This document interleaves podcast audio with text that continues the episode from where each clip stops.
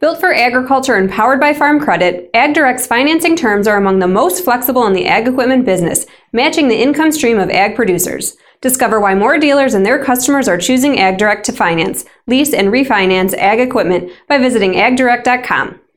I'm managing editor Kim Schmidt. Welcome to On the Record. Here's an update on what's currently impacting the ag equipment industry.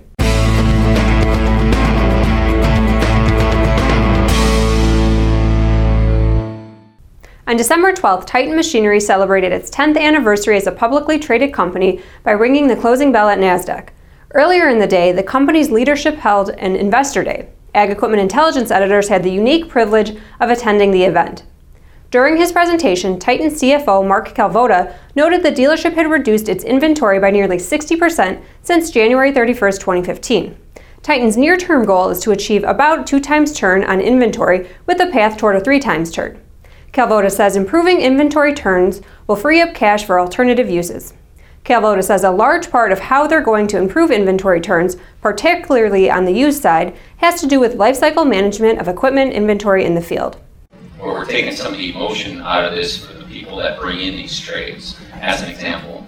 And rather than um, whatever, uh, postponing and waiting and this inventory sitting around for a period of time and and the guy saying, or you know, our, our uh, uh, sales consultant out there who brought it in saying it's going to go, it's going to go, I got somebody on the hook. It's more forceful now, and we're basically saying if it sticks around for a period of time, we're going to start aggressively retailing it. And after an aggressive retail period of time, we're going to take it and we're going to go to alternative channels, whether that's through our remarketing uh, that we have through our outlet concept, or we take it to auction at the back end of it. Um, you know, we're we're being much more uh, consistent with that approach uh, going forward. And it's already starting to show benefits. On the new equipment side of the business, Kalvoda says they're refocusing their efforts on pre selling equipment to help improve inventory turns.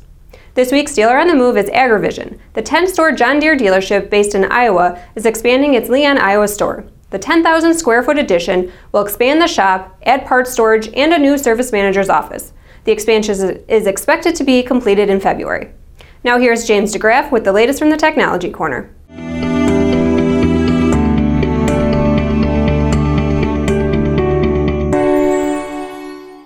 Thanks, Kim.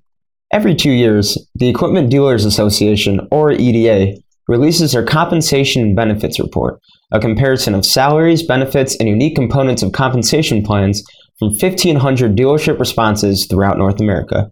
Included in the most recent report released and compiled in 2016, is additional data on precision farming related positions, both at the corporate and dealership level.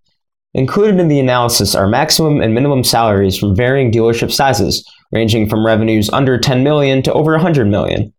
The report also compares commission averages, which are based on profit, total sales, or total salary. All the information and commentary on job descriptions are reported directly by the participating dealerships.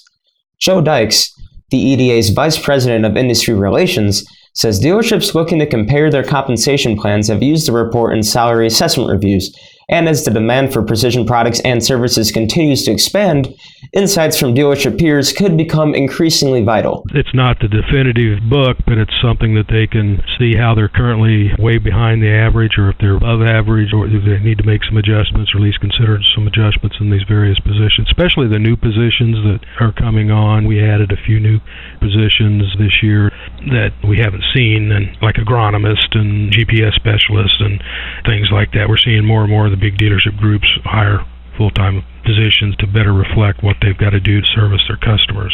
More coverage from the report and the growing impact on precision services at dealerships can be found online at precisionfarmingdealer.com.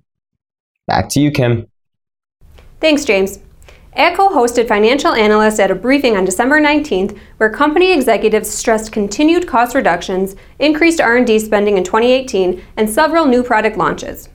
AGCO says it will increase research and development spending in 2018 to about 4% of sales, up slightly from the estimated $325 million spent in 2017. The company indicated that it will continue introducing a variety of new products on top of those it has launched in the past two years.